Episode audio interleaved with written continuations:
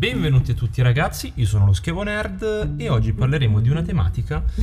che sicuramente starà a cuore a molti content creator come me. Diciamo che la tematica di cui andremo a parlare oggi si può eh, semplificare su due punti, che per farvi capire meglio ho deciso di semplificare portandovi un esempio, ovvero Amazon.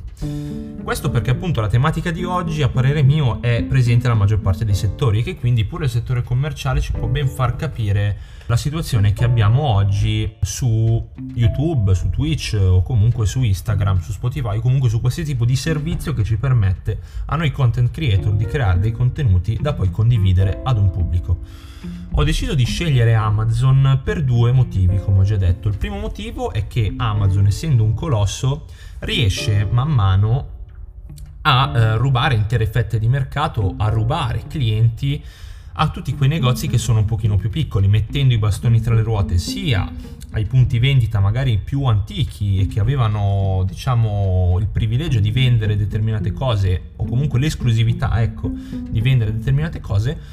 e riesce anche a creare problemi a tutti coloro che magari vogliono creare un negozio da zero e che appunto si vedono diciamo messi in ombra dalla grandezza dalla maestosità di Amazon. Cosa che si può benissimo vedere anche su YouTube, ad esempio su Twitch, persone che magari hanno dei canali che esistono anche da, da, poco tempo ma che sono di forte importanza e fortemente seguiti come anche magari dei canali che esistono da un pochino più di anni ma che ovviamente continuano a incrementare il numero di follower o comunque il numero di visite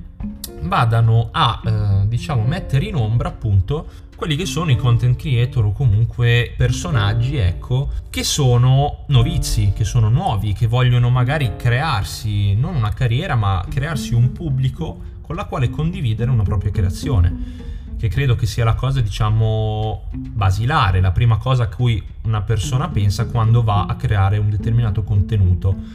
o che va a esprimere un determinato pensiero. Io stesso che sto facendo questo podcast ovviamente eh, trovo compiacimento e mi riempirei comunque di, di, di gioia a sapere che questo contenuto viene sentito da un numero tot di persone e eh, sarei anche tanto contento a leggere i commenti, a discutere con voi che state ascoltando questo podcast di quelle che sono le vostre idee o di quelle che sono invece le vostre idee contrarie a, a quello che appunto sto dicendo.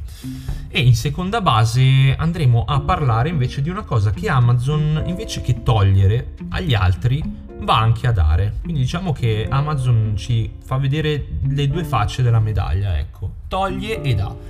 Questo appunto perché Amazon, nonostante appunto riesce a mettere i bastoni tra le ruote ai negozi emergenti o ai negozi fisici che, che si vedono portare via i clienti da, da, un colosso, dà anche la possibilità di eh, comprare appunto sul suo sito merce che non è di marca e che quindi mette in risalto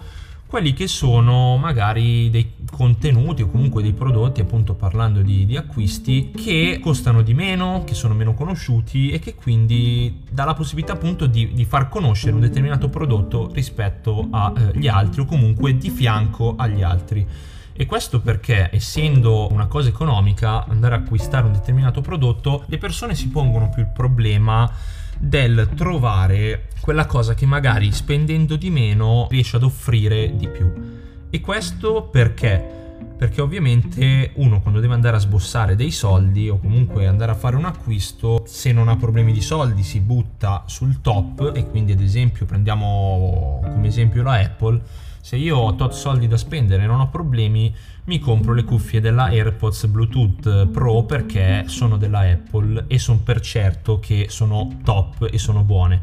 Se invece non ho tutti quei soldi lì da spendere, mi metto alla uh, ricerca più sfrenata di un prodotto molto simile a quello, ma che spendendo di meno riesce ad offrire ugual o eh, minor prestazioni, ma che comunque riesce ad avere una qualità prezzo ecco migliore. Cosa che ad esempio su eh, un social network non può succedere. Non può succedere perché in primo luogo non vediamo sotto a un video di una persona famosa o sotto a diciamo tra i consigliati di una pagina famosa una pagina o un canale che non è seguito, ma bensì vediamo altri canali seguiti. E un'altra cosa importante è anche il fatto che la maggior parte dei prodotti virtuali quali video o comunque meme non si pagano. E che quindi le persone non hanno quel problema di dire questo qui ha l'esclusività su questo tipo di gioco perché è il più forte e perché fa i video bene.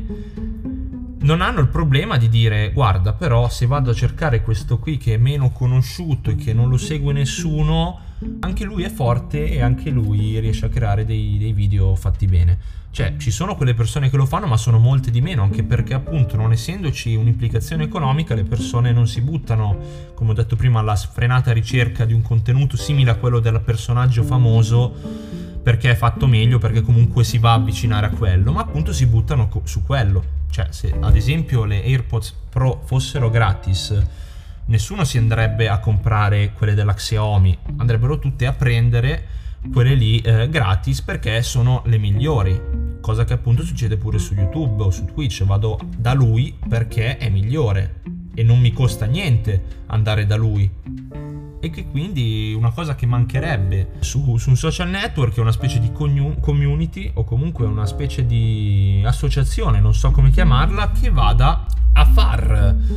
pubblicità e non quella pubblicità che magari vai a farti o vai a, a, pagare diciamo da una pagina grossa per farla arricchire ulteriormente, ma un'associazione che ci permetta a noi content creator, una specie di, di gruppo, ecco, per farci forza a vicenda, per far sì che i nostri contenuti abbiano più visibilità e che quindi abbiano una possibilità di, di, di uscire, ecco, ad un pubblico maggiore, più alta. Tutto qui. E quindi vorrei anche io sapere, scusate se nell'ultima parte del podcast sono stato un pochino più legnoso nella parlata e nei termini, ma appunto è un ragionamento che sto facendo così su due piedi qui con voi ma vorrei comunque sapere il vostro pensiero a riguardo e eh, soprattutto la cosa più importante vorrei sapere come voi andreste a risolvere questo tipo di problema, se anche voi pensiate che un gruppo o comunque una specie di, di associazione, chiamiamola così, ci permetta di, di farci notare comunque di darci una mano a vicenda tra noi content creator novizi